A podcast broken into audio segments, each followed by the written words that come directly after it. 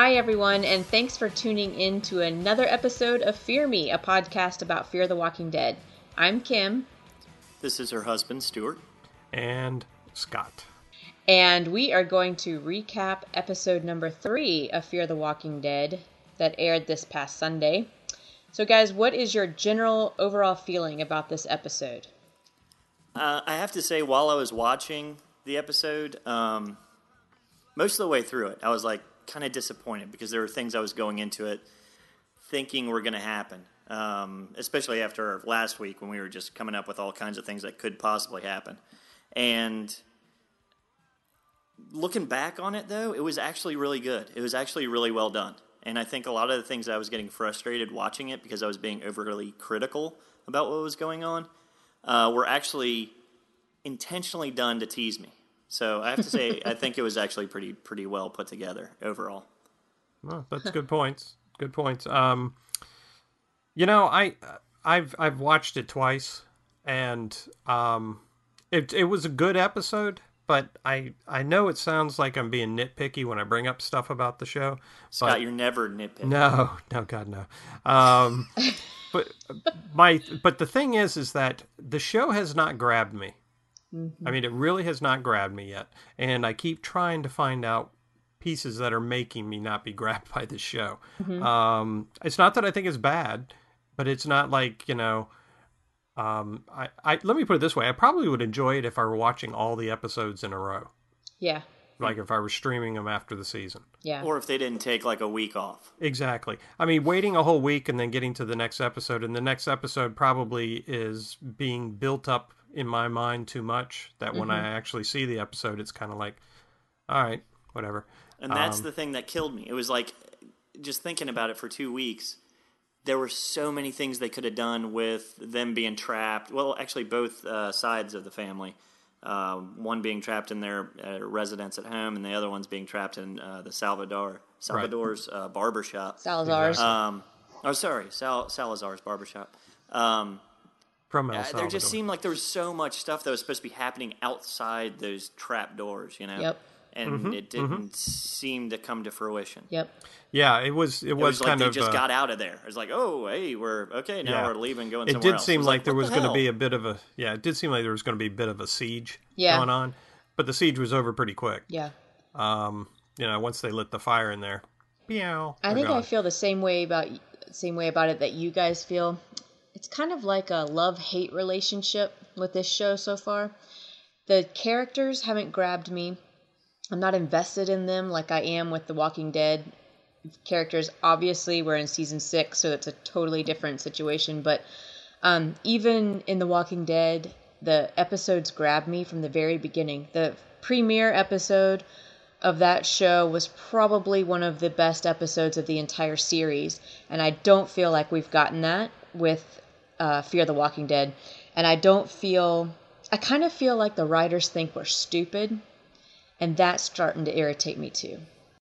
Well, I'll tell you, I think there's a big missed opportunity here for them. I do too. Um, I think they could really make a make a distinctive difference with this show if they worked a little bit more on the mood.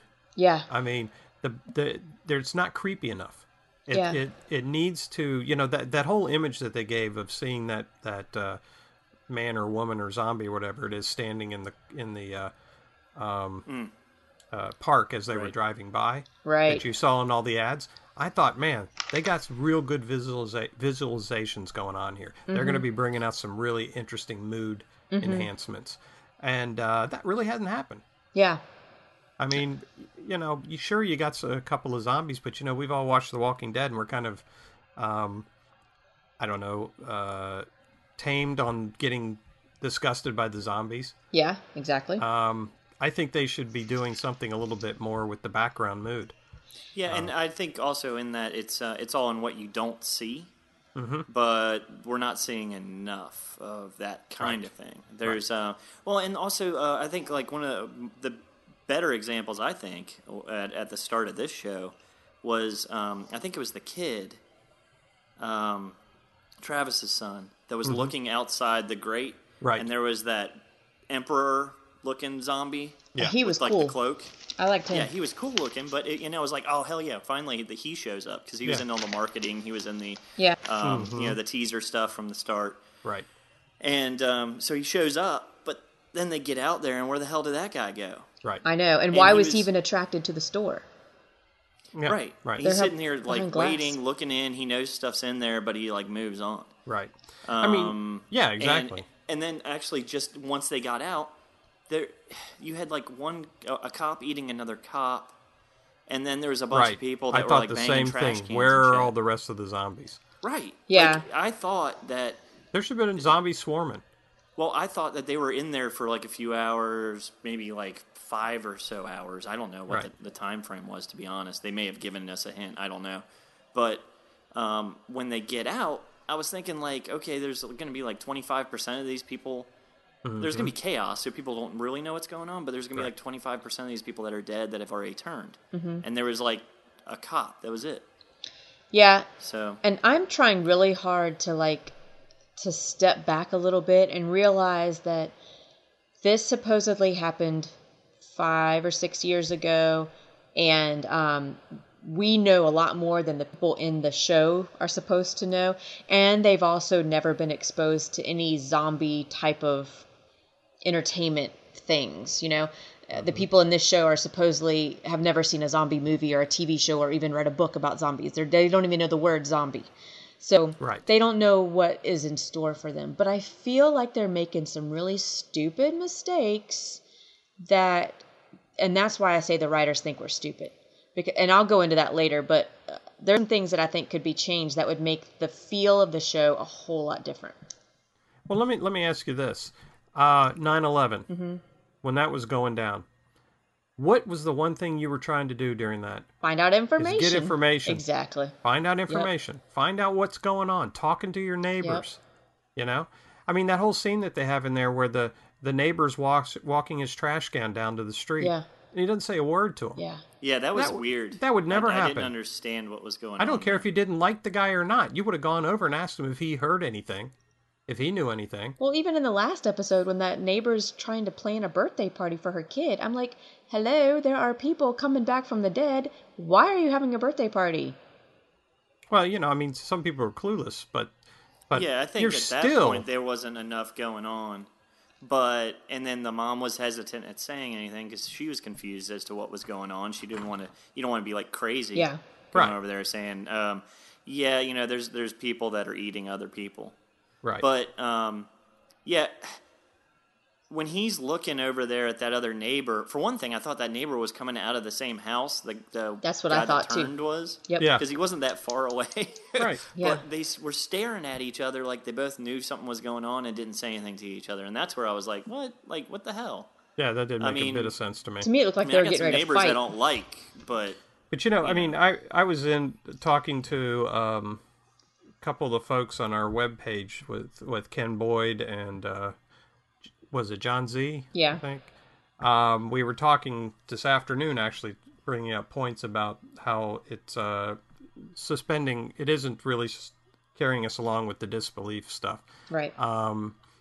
you know, and he brought out the good a good point, which is one I I thought of at the time too, is that I don't see anybody trying to get on the radio or on TV or anything to get any information. I mean, I would think one of my top priorities would be finding a battery operated radio if I couldn't, you know, if they didn't have power. yeah.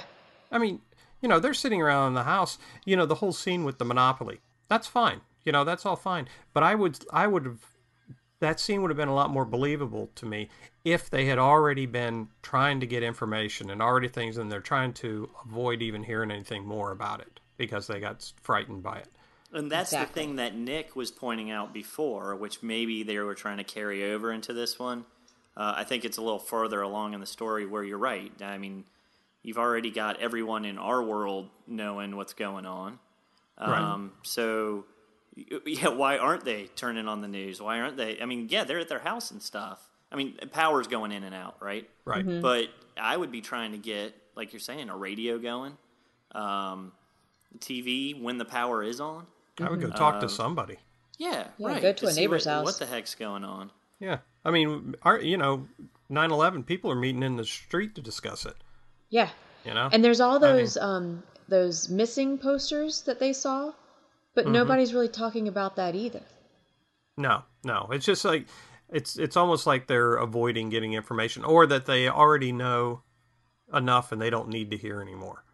And that just doesn't strike me as as believable. You know, and I think that's probably what is hurting me with getting pulled into this show. I just can't relate to the characters. Yeah, that's how I feel too. Um, one of the things that gets me every single time I see them doing this is even if there are no zombies, if you've never heard of the word zombie before in your life, who the hell takes a flashlight and shines it through a window to see Right. outside? I even thought that too. even if you've never been exposed to zombies, you know that you don't do that. You have to See, turn the lights I, out. I liked that. I liked that. I, I, that one actually got me because I was I was like yelling at the screen. Well, not really yelling because I didn't want to wake all the kids up, but I was. I was, it was pissing me off because I was like, "What the fuck are you doing? Like, get away from the window! Right. and, and then Nick comes over You're not going to be able to see out the window if you're shining a freaking flashlight. It's dark out." yeah. Right. And Nick Like, comes over there and says, you know, close those windows whatever, but he only closes one. And they're still Yeah, well, standing there looking out the I other know, one. like- They so on. deserve to have that neighbor. The neighbor should not have been out in the middle of the street. He should have just popped up in the window. Yes. yeah. And like really freaked him out. Yes. Mm-hmm. But um, seeing him across there, like, yeah, they should have been like, oh, wait, the guy's coming over here. And, you know, like turn back and be like, Nick, you know, help me close these shades or something. Then you turn around and he's right there. Yeah. Yeah. Yeah. Freaking you out. Yeah. Mm-hmm. Um, Or when he no, pulls back or the like- shade, it, the, he's just kind of leaning up against the glass, looking in at him. Yeah, that would have been You know, perfect. that would have been up? creepy as hell. What do you What do you guys watch? That's right. What's on the TV? I'm dead, but I still want to know the news. Okay, so we've heard that Can I have a slice of pizza? I want to be the shoe. Okay, so all of us have ha- have had our say about this episode. Apparently, we're not sold Mm-hmm. on it yet. But was I was liked there the, any, the flashlight was there thing. anything you liked about it? yeah, I said the flashlight thing. besides I the liked flashlight. the flashlight thing. yeah. I, Uh, I have. I a- liked the cast of Stomp that was the the fake mob that was like smashing trash cans and stuff around. yes, that was good. And was they were I think I saw the Blue Man group in there, too. Enough to hang out on the uh, the scaffolding, but make enough room for everybody to run past them. Yeah, right. And also, they saw that beautiful white truck and they did not touch it. I mean, that's I know. that's just Well, there was a, the windshield was broken, but that was it.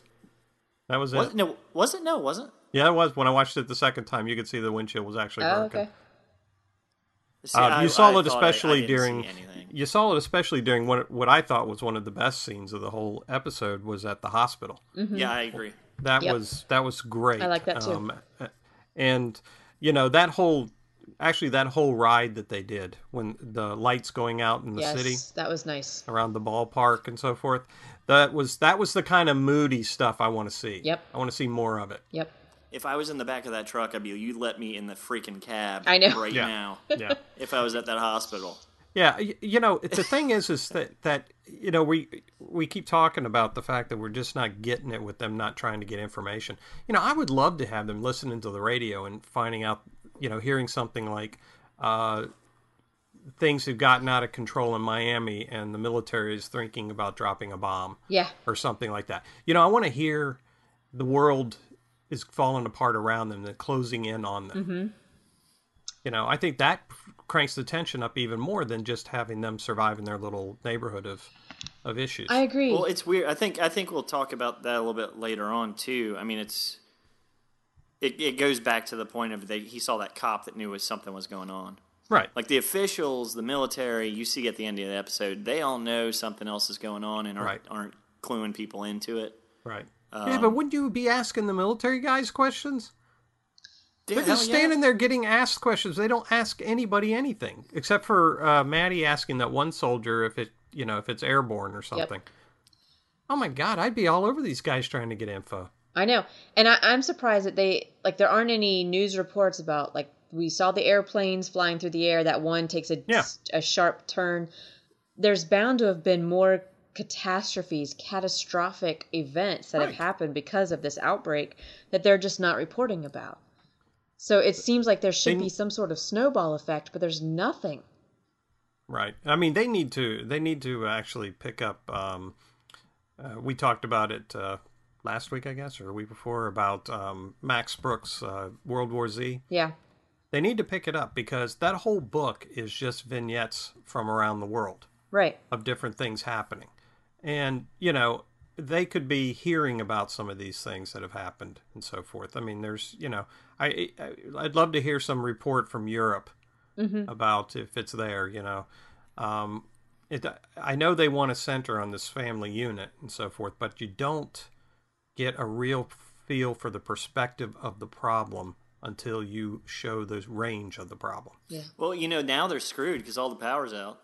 Yeah, well, so, it's like, coming and going. where are they going to get the information from? I mean, it's Back, Uh, well, they were in a truck. They could have put it on AM radio and gone through the dial and see if they pick up anybody. Yep.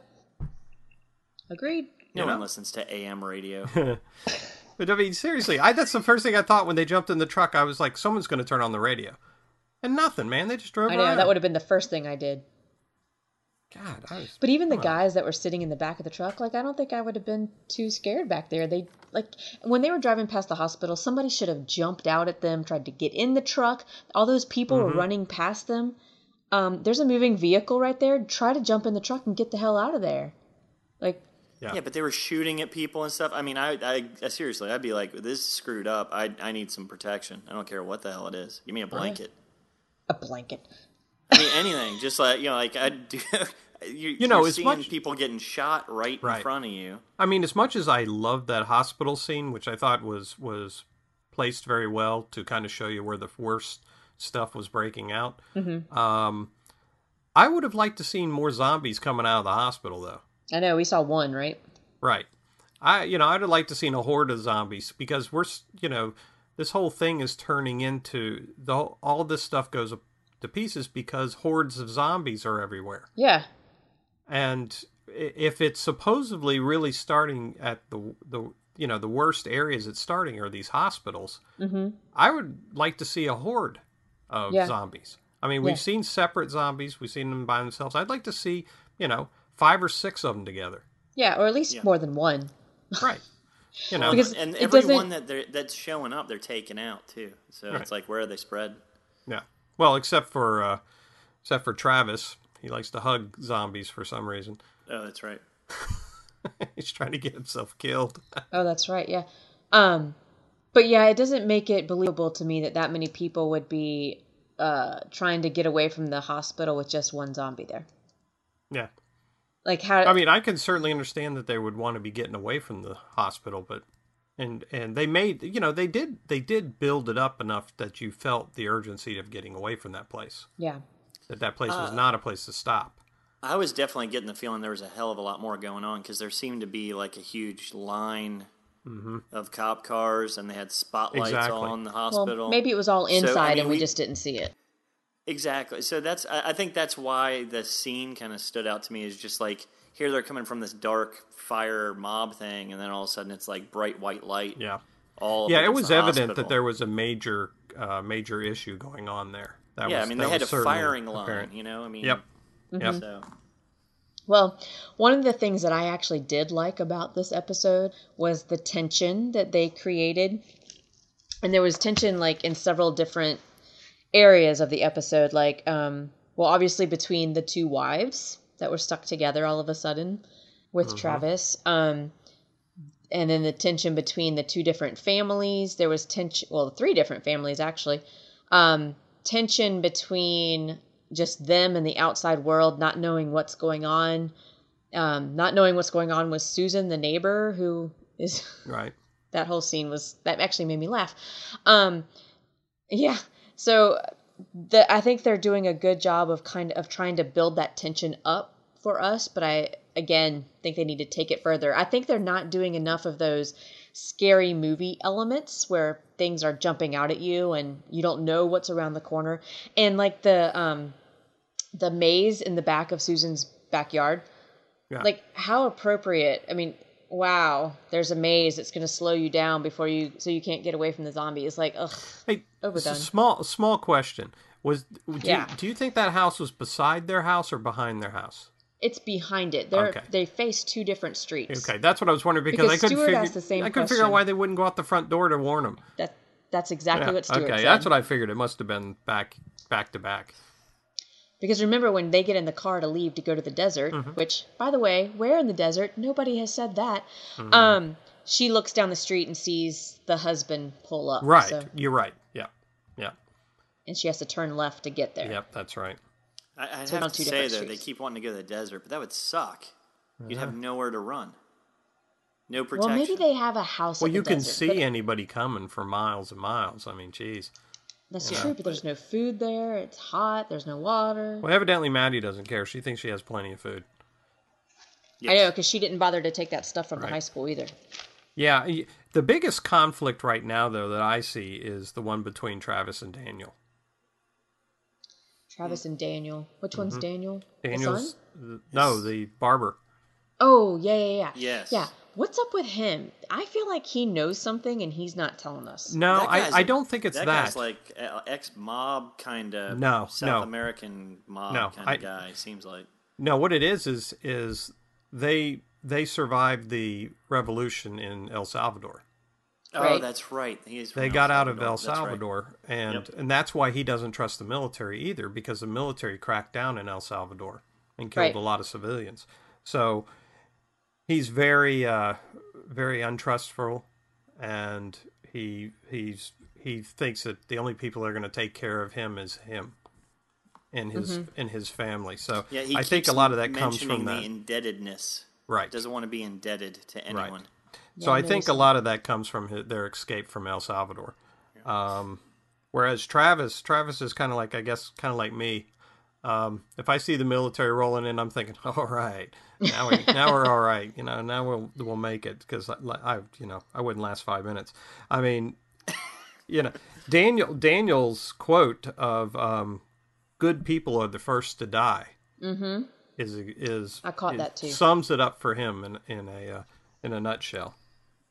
Which also makes me wonder if they are um, predicting somebody's death in that family, like Well, Travis. Maybe I don't know. Or I the don't know. mom, because the mom was weak enough to let them into the barber shop. I did like I did like when uh, the scene where Travis asked him, uh, "What if they get in?" and Daniel replies, "We run in different directions." yeah. Well, see that see that one caught me because he said, "Yeah, we run in different directions," and it sounded to me like, "Screw We're you, I'm going you. one way, Yes. you're going and another." that's what it was. But That's then exactly what it when was. they are getting ready to leave, he says, uh, "Let's stick together." And no, even that didn't happen until I don't think he did, Stu. I think it didn't happen until the the mother broke her foot Oh yeah. and and Travis no, came no, back no, to it was right him. before they went out into the mob, and he said, "Stick together." And Travis even looked at him like, "I thought you just said we were going in separate Oh, directions." okay, I, mi- I missed that part. because it was weird because he he almost sounded like um, what's his name Daniel. Uh, Daniel, Daniel. God, I almost Yeah. said Dennis. Dennis and Travis. Okay, Daniel. Um, he almost sounded like um, he was trying to be more of a tough guy than he actually was, yeah, and that's well, because every time Travis said something, he said like the opposite. He was like, "Oh, I like Mm-hmm. black. Well, I like white." You know, they're like. He he was like trying to catch him on everything and do almost the exact opposite, almost trying well, to prove he doesn't that- want to be with them. He doesn't want to be with them because they're weak in his eyes. You know, they have demonstrated a weakness, not being able to, you know, you know that whole scene at the end where um, where Travis talks Maddie out of putting Susan out of her misery, mm-hmm. And he and he just looks at him, shakes his head, and says they're weak. Yeah, Yeah. but the guy, like Travis, carried his wife through the streets. I mean, what the Right, hell? but he do, but he thinks they're going to get him killed. I, kn- I know, I know what So- you're saying because because he is being nice by helping his wife. But come Mm-hmm. on, jackass! Like, I mean, he's like being a jackass for the sake of being. Well, I think. I think it again comes back to the escaping the revolution in El Salvador. He had only himself to rely on. He couldn't rely on anybody there. But why is he acting so mean to him? Like, does he think that since they went into his barber shop to get away from the mob, that that proved that they were weak as well? No, I, I don't think so. I think I think um, he wasn't happy about that because again, he only wants to take care of his family. Yeah. He He's he's doesn't trying to keep his want distance other and people keep his family from from right relying on getting involved. Yeah, getting involved with anybody else, relying on anybody else. That's why he doesn't want to be indebted because he thinks that they are not as tough as he are he is, and that they're going to get them killed. Okay, so that explains why when they were in the truck trying to get to Madison's house, Daniel says something about how um uh how they'll be even and then that he wasn't the one that started it all between them. Right. Okay. Right. Yeah. That was his. That again was his. I don't want to be indebted to you. Okay. That makes sense. he now. was keeping score. Yeah, I mean, there's something else there, though. There's definitely something else there with that whole thing, that I, whole yeah. I still feel like he knows something. He just seems too comfortable. Like he's one of the believable characters for me. He and Nick. Yeah, I don't Mm-hmm. know what he is expecting Ni- um, Travis to want. You know? Well, Like, I think mean, he recognizes. He already recognizes that this is kill or be killed. Kill or be killed. Mm-hmm. He he already recognizes that um, this is going to get ugly. Yeah. And Travis is still in denial. You know, Travis still thinks that you know, um, you know, he he was still having trouble knocking off Peter the neighbor who was eating the dog. Yeah. He had a real hard time even you know realizing that this guy was gone. Well, yeah, that's actually a good thing to talk about. Um, I think at the because um, Daniel did just take the guy out and he shot him twice. It wasn't like he just Right. shot him. He then went back Right. at him with the gun right in his face. Yep. Yeah, he Which didn't was a- pause at all. He have didn't to think about it. Had to be one of the better scenes since we're trying to see some dead zombies. Yeah. Um, That was my favorite scene of the entire series so far. Yeah, Finally, we have a headshot, and it's a gory one. that it was. splatter. yeah, was no, like, that was "Oh like my that was kind of like the high five moment. It was like, all right, Mm-hmm. fine. I yeah, it was is. cheering on the couch. That I was was like, good. yes. I'm still wanting to get more of the moodiness horror part. I mean, like like John Carpenter's The Thing. Mm-hmm. The mood in that was was so chilling Yeah. in that in that movie, you know, because you really could sense isolation and so forth. Um, I wanted to see a little bit of that if they're going to have them just by themselves like that. Well, and I think I think Travis is just not letting go of some of the humanity part of it um, with Sure. with these zombies still, um, especially. Okay, so he sees his neighbor get shot by Daniel. He's like he thinks, well, maybe he still he even says it when he's talking about Susan, and um, his wife's getting ready to cream him with the hammer, and he's like, no, you know, you don't know that she's gone. Right. You don't know he that there's not some that way that dead. we can still, you know, bring her back from this. Right. He So- wasn't accepting what Nick said about them being dead. Right. Um, and it- Yeah. and I had to kind of think about that because he had he was standing in the Mm-hmm. backyard. Here's Susan like reaching through the fence the entire time, and he's got his back to her, burying Mm-hmm. his neighbor. I mean, I would never foot turn turn my back. To, no, to but I that but I could certainly understand where he's coming from in that um, I I don't know if I would say that they were dead. You know, to me they No. would be diseased. Yeah, they don't look They could be saved. You know that they could be saved. Yeah, but I I mean, you're eating someone's pet in your house. I mean, But Well, and Susan didn't. They didn't see Susan doing anything except for trying to attack them. So they there's no really way, no real way for them to know that she's dead. The only thing that looks weird on her is her eyes are a little cloudy, Right. which again I think they could be right because she's sick. right, and I I think a lot of you know some of them are still dealing with this as if as if it's just a disease. Yeah. and that these people are going crazy, even if the guy's in your house eating your dog. yeah, but I mean, Just uh, saying that sounds funny, but um, if, yeah, if you look at it just with this episode, but think about the things that they have already seen. I mean, Mm-hmm. it, it seemed like to me at the start. Well, actually, it wasn't the start of this one. It was the end of the last episode, and Travis was standing there, and he says, "We have to get far away from everything out there." right, He seemed freaked out. At that point, I thought he was like, at least somewhat, right? "Yeah." It, I, at that point, I thought he was believing like this shit's bad. Like we got to get the hell out of here and But away you know, from I mean, everything. it- and then at the same time, it's he's still got the the hope that these Right. people are just kind of sick. But but we also need to keep in our minds that he and Maddie saw a dead guy get up. Right. I They hit mean, him they with the saw car. they hit him with the car. I mean, the guy there was no way that guy was still alive. Yeah. They should they you know I would expect them to be a little bit more um believing that they could be dead. But you- you know, I tell you though, it it does bring up one other issue if you guys want to move on. Sure. No, actually, I had to I had to mention one thing though because I Yeah. started out the episode with the uh, Iggy Pop Repo Man song. Ah, and that was a nod to that that scene, which I had totally forgotten about the aqueduct and Oh, Repo yeah, yeah. Man and how important it was to that whole movie. nice. So nice. um, when I. I was like, ah, I got to put that in there. Right. I think um, I think one of the the major uh, storylines that may be coming out of this, Yeah. you know, one thing I've uh, I keep bitching about is the fact that I think Maddie and them are just accepting it too easily. But the the line that um, oh, what's the daughter's name? Angie. Alicia.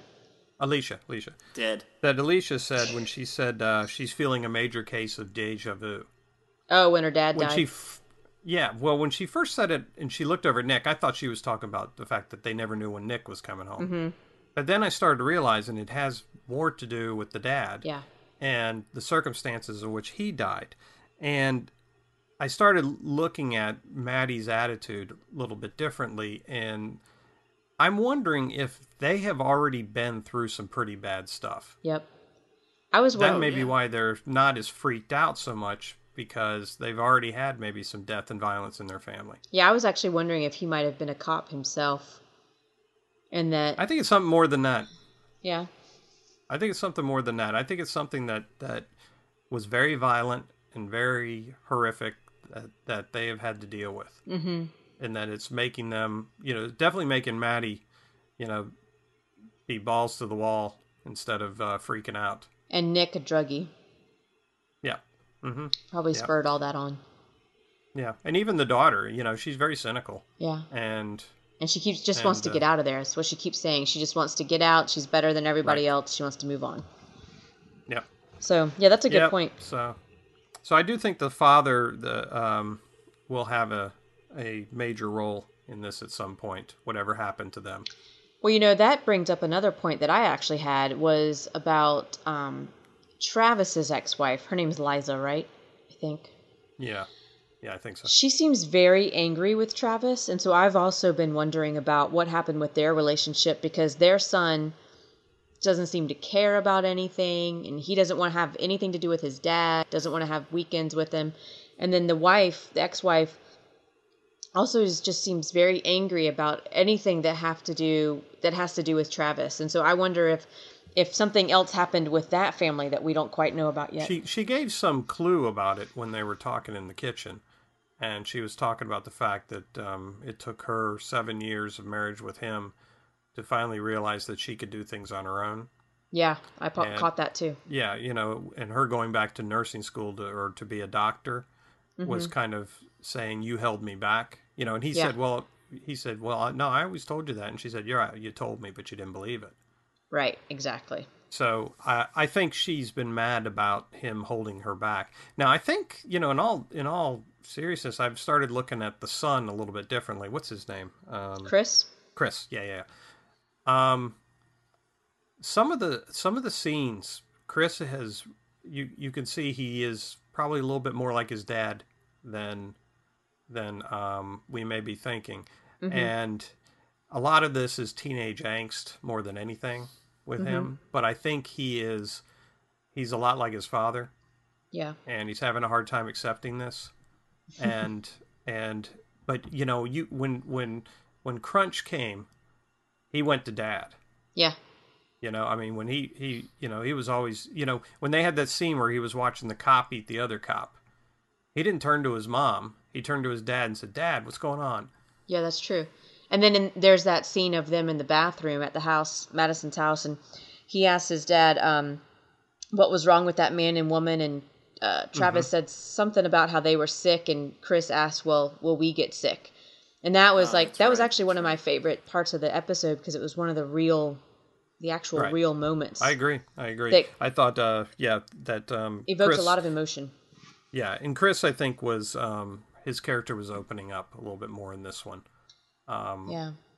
I think he's gonna. I, I- think we'll hopefully see a little bit less of the angst as we go along. Yeah, it just seems like everybody so far, they all have something to hide, something that they've been trying to push down, Right. which is why they're all seeming so stoic and Madison is Mm-hmm. kind of a bitch and points and now that all of this is going on, they're going to have to come to terms with all the things that have happened in their past and how to deal with them and try to become a family unit again so that they can protect each other. I'm hoping that's what the writers are trying to build on. Well, I'm pretty sure. I'm pretty sure there's some uh, some big things on Maddie coming down, Yeah. and you know, and I think I think Travis maybe not so much as much as Travis is the counterweight to that. You know, Maddie is the the one who's had shit in her life, serious, serious shit in her life. Definitely seems like she's been dealing with a lot more stuff. And has Yeah. anybody else noticed how much she seems to be handling those meds? It almost seems like she's thinking Mm-hmm. about something when she's holding on to those meds before she gets the stuff for Nick. Yeah, I think I noticed that too. she's Like I mean, there was she's that. had to de- she's had to deal with it obviously because her son's an addict, but it Right. almost seemed like maybe there was some addiction of her own like prior. Um, even though Nick says, maybe. "Oh, who's the expert here?" Right. That's a good point. Because there was that scene where she had the bag in her hand and she was looking out the window and she was kind of just moving it back and forth between her hands. And I was kind of thinking the same thing. Like, why is she doing that? Well, I was wondering. I thought at that time though, wasn't she thinking about giving the some of the drugs to the old lady? Yeah, which she did. And I think she was debating it at that time. That's she true. was trying to decide whether to give away some of Nick's drugs. Well, the first time I noticed it was when she first got back, uh, before she washed the blood out of her jacket and stuff in the episode Right. prior, and she Yeah. got she took the drugs out and put them on the counter, and she looked in the mirror, and I was thinking, what is she doing with the drugs? And Mm-hmm. then she went and washed her jacket out. So maybe it had nothing to do with it at all. I don't know. It just it seems like maybe she's dealing with you know she's dealing with guilt of she feeling like maybe she's a bit of an enabler. maybe I'm too worried him. about where the drugs are all the time. Maybe you are. I need a to good stop. point. I need to stop paying attention to that. Although you know, the other comment I did like of Nick's was, um, uh, "I don't know. I don't need you. I need my medicine." Oh That yeah, was that like, was that, that was one of my favorites too. Yeah, yeah. Well, Nick, uh, Nick's got some rough road to come.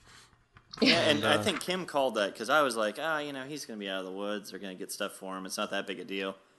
Right. But um, Hey, what's- he's obviously hey. got more of a ride to go through. Yeah. I, speaking of Nick, number one, what's the deal with the clothes? Uh, that was one of the points I was going to bring up. I mean, I mean, my God, he went home. Get your Exactly. own clothes. take a shower, wash that stringy ass hair. Get Mister Mister Old Guy's clothes off for God's sakes. And what's with his walk? Is he like partially paralyzed or something? I mean, seriously, because it doesn't make Well, sense. it might it might lead back to what you were saying. They had a major thing that happened. Maybe they had a He huge did wreck. just get hit by a car, you know. Don't Oh, you he remember did. that? Oh, that's right. He did get hit by a car. Yeah, that's true. that's true. That's is why he was in the hospital. He still looks. He still looks pretty bad. Guy can't walk anywhere. But he just seems like so a hop, skip, and a the, jump. the walk. Like Yeah. I would be like starting out a little slower. He's like hobbling around like a penguin. I know. Well, just get Dale's clothes off for God's sake. I will ya? know. That jacket's God. pretty sweet though. It is pretty sweet. It's something Kramer would wear. It is totally good call. Did you guys have any other points about the episode? Oh, yeah. Let me ask you this. This is one um, that I caught, and I wasn't really sure why this had happened. Um, the daughter, when she went back for the shotgun shells in Susan's house, and she looked at the pill container on the de- on the table, mm-hmm. and then looked to see where Susan was. Was was was that signifying that Susan had killed herself? See, I was confused about that scene too because I That's thought what I was thinking too. I But why thought would maybe Susan do that if her husband was on the way home? no. See, I thought maybe the pills were there because Nick had found them and taken them without them knowing it. No, I don't think so because she looked at those pills and then she immediately started looking around like, "Where's Susan?" I don't know. But it was at the exact same point where Nick was standing in the room and didn't he drop the shells? Yes. Yes, He was the one that dropped the shells. Then he goes all the way through the crazy garden maze. Yeah. right. Which who the hell would make it like that much of a pain It in the was ass amazing. to get through? Anyways, so she, he's like, "Oh, I dropped the shells." Yeah, no, no wonder, dumbass. That was like ten minutes ago. She, so she goes back, gets Right. the shells, and does see the pill bottle. I thought it could have been either scenario. It was either Susan Um, you know. Yeah, I mean, I didn't think about the and- fact and that maybe Nick pills. had tried to steal them. But let me ask you this though: when they were going over the fence and Nick realized that he had forgotten the shells, um, if he was stealing the drugs, I would think he would have gone back, no matter what. Yeah. The way he's so desperate for the drugs, I would think he would have he would have immediately gone back, saying it was for the shells. But it looked like it was empty, the pill bottle. Yeah, I think it, Yeah. I thought the pill bottle well, was that's empty. that's that's what made me think that maybe she had committed suicide because the bottle was empty. I Yeah, don't like, think she would have That was committed the thing. suicide. Was what what else would have killed her though? I don't know. I, Zombie neighbor guy who was way far away. maybe the post office man got her or something. Oh, those post post office office guys! You can't trust those guys. I know. swear. But again, the fact that Susan's husband Hey, post office man. Shut up. Hmm. The fact that Susan's Susan's husband went all the way to the airport and drove home and walked Mm-hmm. back into the house as if nothing in the world was going on. I know. It was ridiculous. Nothing was strange in the world. Hi, honey, I'm home. Yeah. Really? He knows a back way around the zombies. So He must. no, but it, like he goes to the airport and they close it down, but he doesn't get the explanation that the reason they closed it down is because all hell is breaking loose. Yeah, I mean, i- of course he would have. Everybody would be talking This about it. This is what I'm saying. the whole airport would be a buzz with the how noise. can be, how can there still be people who don't know what's going on? Not that blind. Not that blind. Yeah. If he came back and say, "My God, hon, everything's going to trash," you know, blah blah blah, then it'd be somewhat believable. But Right. no, I'm come. Hi, honey, I'm home. Mm-hmm. Really? And can I also point out the fact that the military arrived just in the nick of time, didn't they? hmm Yeah, that was a little too cliche. Yeah. Yeah. That was a great death hug by Susan, though. I was like, yes, finally. And then they killed her. And I was like, damn it. yeah, Yeah, I was trying to figure out what the hell actually killed her. I popped They her were head so off. close. Well, they shot her head off. I Yeah. know, but it like ripped through like the whole top of the um, of the I- garden thing, and, and it somehow missed that guy completely. Well, I It was a think good he- shot. I'm not saying the military's not a good shot. That's what they do. Well, they, they fire three round bursts with those things. So that I made know, but it was just it was crazy because they were like Mm-hmm. right at, at hug, and it was just like all of a sudden they got her, and it's like wow, okay, finally Yeah. someone knows how to kill one of these things. And Right. actually, I'm really glad that later on the military guys told her, told, uh, who was it, Madison, that Mm-hmm. um, they took the husband away because he had been covered in the infected blood. That was good. If they had let him go, I would have been pissed. Yeah, yeah, that would have not. That would have flown in all the in the face of any reality. Right. Right. I agree. So I'm glad. But then they they they take her word for it that her dog is the one that's buried in the backyard. I think that I would probably be probing the area just to make sure because Yeah, yeah. how do you know? Who knows? You Yeah. you are one that probes, Kim. I love to You're probe. Big on probing. Probe and picking. Mm-hmm. Hey, does does uh, does Nick have a bit of a New York accent going on there? It is a strange one. But remember, he's from England, so he, it kind of sounds like a, a bit of a southern accent to me. Okay, he's got to work on his accent then.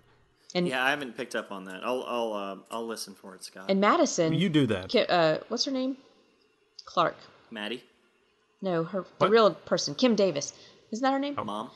Anyways, she's actually from Alabama. Yeah, she know. Yeah. She's, she's actually from Alabama. I love it. I love it.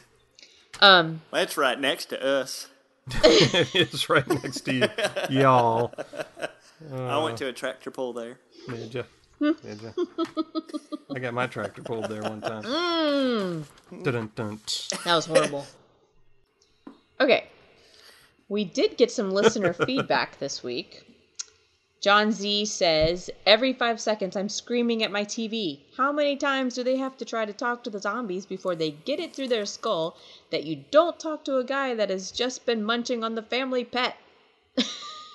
Good point. Good point. Well put, John. Well put.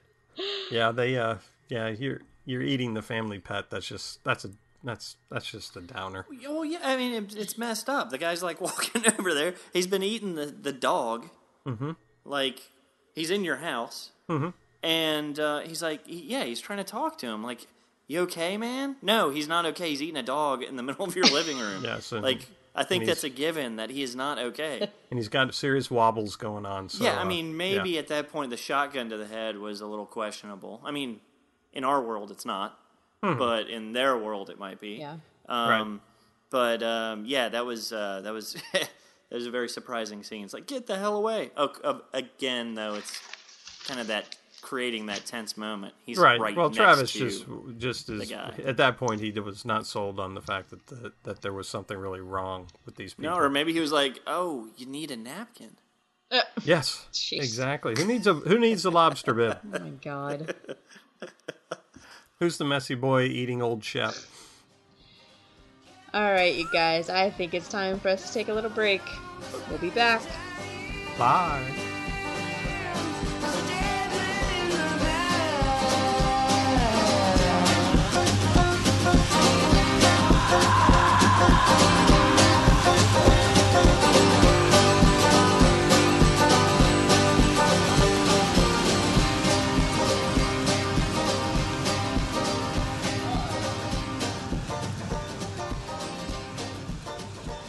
Okay.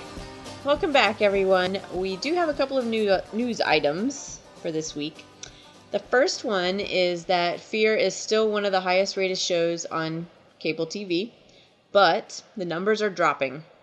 Last week's episode had 7.2 million viewers, and those numbers are down from 12% from episode 2 and 19% from the premiere. Hmm. Yeah. Well, I mean, I expect that from the premiere, but uh, the next episodes. What what about last week's? Or no, we didn't have one last week. That's right. No, we didn't. Yeah. Hey, nice nice work there, AMC. I know, I know. And of course, um, the majority of the people that they surveyed for this said that they were upset about the fact that it's just too slow and that no, ma- no main characters have died yet. Yeah. So, pretty much the same thing that we've been talking about. So they're really into killing off the main characters.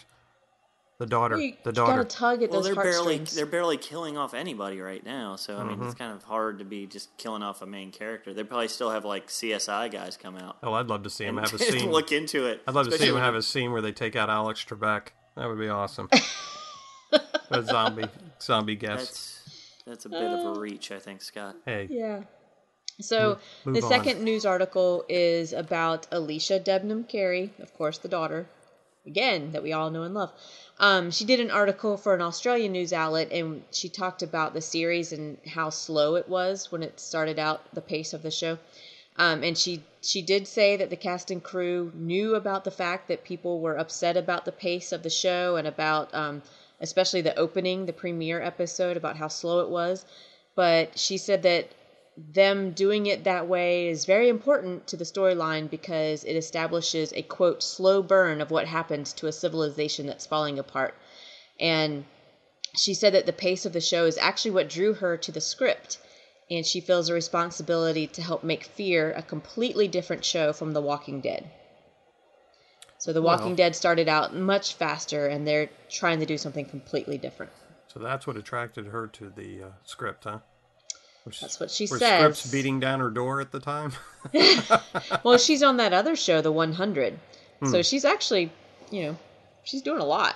Didn't they cancel that one? No, Oh, okay. it's getting ready to come back for another season. How about that? Should they Yeah. cancel that one? I've never seen it, so I have no idea. Um, yeah, I, I mean, I can understand the slow burn th- thing, but um, Let's still pick up the pace a little bit. yeah. Uh, well, I, I, actually, right now it feels like again, it feels like things are uh, going too quick.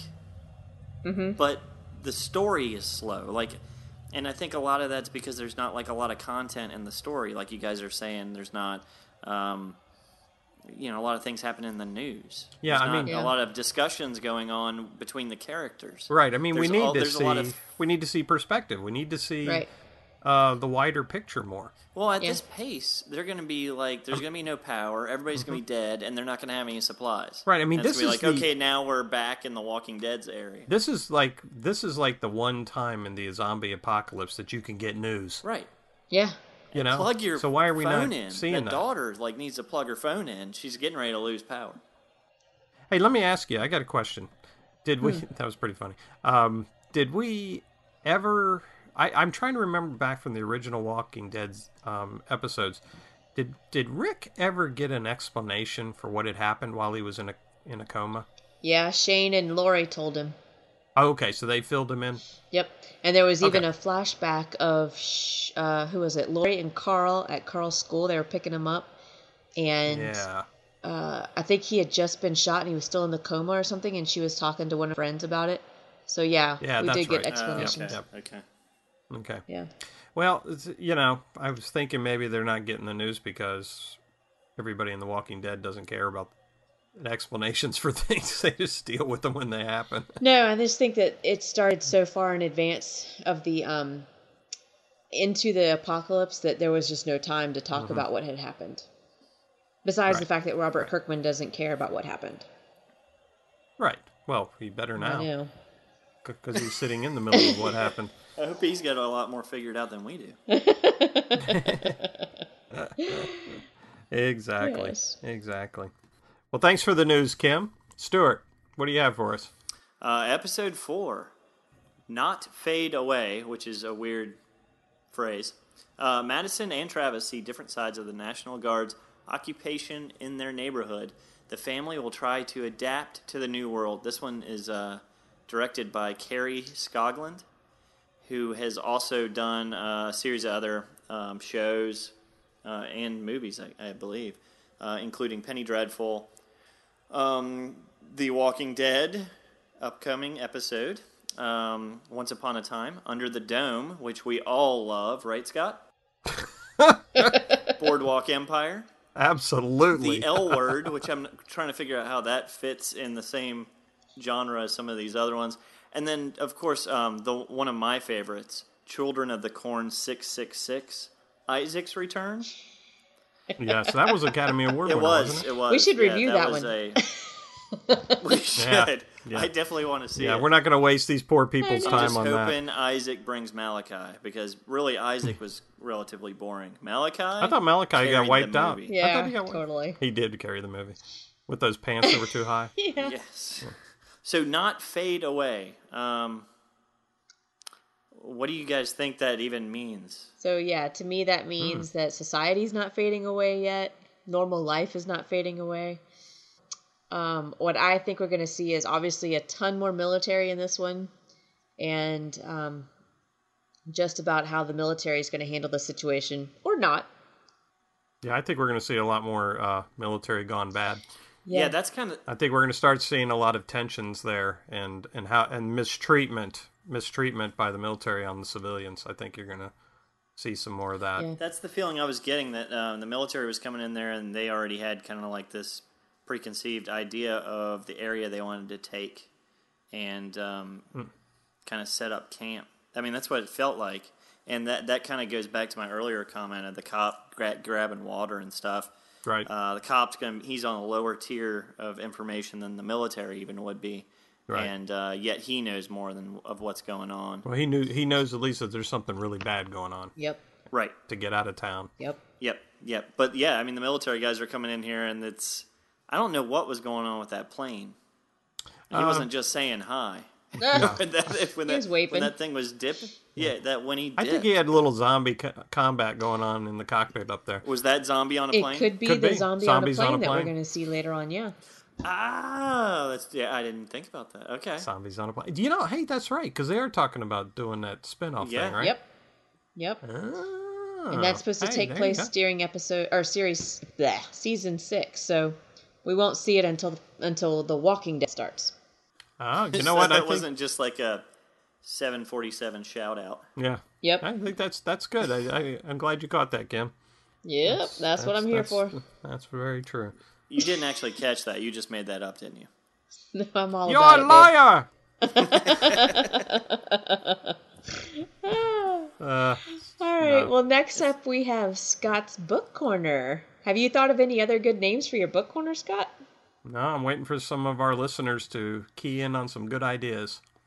Terror time with Scot. I like that. Scot's little book of terror. ding ding. Naughty nits, That's awesome. Naughty knits. naughty bits, Oh, naughty, Naughty bits. bits. okay. naughty bits of horror. God. naughty bits of reading. That's right. And we'll come up with some. Somebody, come on, guys, write in. Give me, give me, give me some. Uh, give me a shout out of a new name. Yeah, but come on, something. I don't even care if it has anything to do with books. Exactly. Just it can be whatever. you can Give call me your name. You can call me Chalupa Frankenstein. I don't care.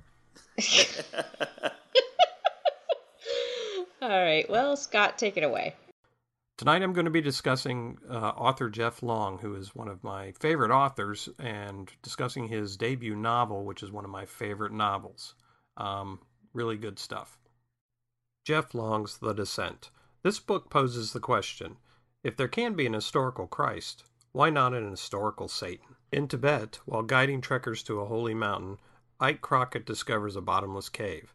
When his lover disappears, Ike pursues her into the depths of the earth. At the same time, in a leper colony bordering the Kalahari Desert, a nun and linguist, Ali von Schade, unearths evidence of a proto human species and a deity called Older Than Old. And in Bosnia, Major Elias Branch crash lands his gunship near a mass grave and is swarmed by pale cannibals terrified of light. So begins mankind's realization that the underworld is a vast geological labyrinth riddling the continents and seabeds, one inhabited by brutish creatures who resemble the devils and gargoyles of legend. With all of hell's precious resources and territories to be won, a global race ensues. Nations, armies, religions, and industries rush to colonize and exploit the subterranean interior. I love this novel because it's kind of like uh, Jules Verne meets Clive Barker. It's um, it's got a very cool uh, sci-fi fantasy aspect to it, but it is really horror.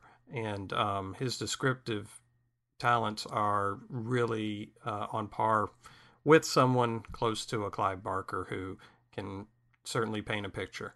Um, I would recommend this book to anybody who likes any kind of a uh, horror adventure story. Um, there's a lot to it, um, and Jeff Long does a good job of pulling it all together. Um, it's an interesting concept and it's very provocative. So if you ever have a chance, um, you might pick this one up and give it a try. Um, he's also written several other good books. He's uh, he also later wrote a uh, sequel to The Descent, which was called Deeper. Not as good as The Descent, but still um, does wrap up some things that were happening in The Descent. Uh, another one of his wonderful novels is one called Year Zero. This novel is kind of a mixture between a medical thriller, archaeological fiction, action adventure, and a doomsday scenario. On the remote island, uh, Greek island of Corfu, a wealthy collector pries open his latest black market purchase a 14 inch holy relic containing a vial of blood dating back to the first century, and unleashes a 2,000 year old plague. At the same time, an archaeological manhunt is raging across the Holy Land, a hunt for the historical Jesus. Where these two storylines meet is a very complex, um, provocative story. Um, and if you guys are interested in um, a nice mixture of those those writing forms, then uh, you will love this book. Um, anyway, I Jeff Long's written several other very good books, but uh, those are my two favorites. So um, if you get a chance, grab you a copy. They're a lot of fun. Enjoy. All right. Well, we need to check some of that out. Thanks, Scot. Um, thanks everyone for joining us, and you can find us on iTunes. Go subscribe, please, so you can bump our names up and we can get more people to subscribe. Uh, you can also find us on Facebook by searching for Fear Me Podcast. Uh, if you want to get in touch with us or send us any of your thoughts on the episodes, you can email us at fearmepodcast at gmail.com. And be sure when you're going on iTunes that you give us um, a ranking. If the more people that rank us, the higher up we'll get in the in the ratings, basically. And please be kind. Just leave us comments because we need comments so that we can try and make this thing. I mean, if you don't like us, Yeah, that's fine we- too. But we'd like to get some You might make Kim cry. five. I know, I might cry. That's okay. but five stars would be awesome. We're He learning, didn't folks. mean We're it. Learning. He didn't mean it. I know, I know. Don't take it personally. Um, but we will be back next week to review episode four of Fear the Walking Dead.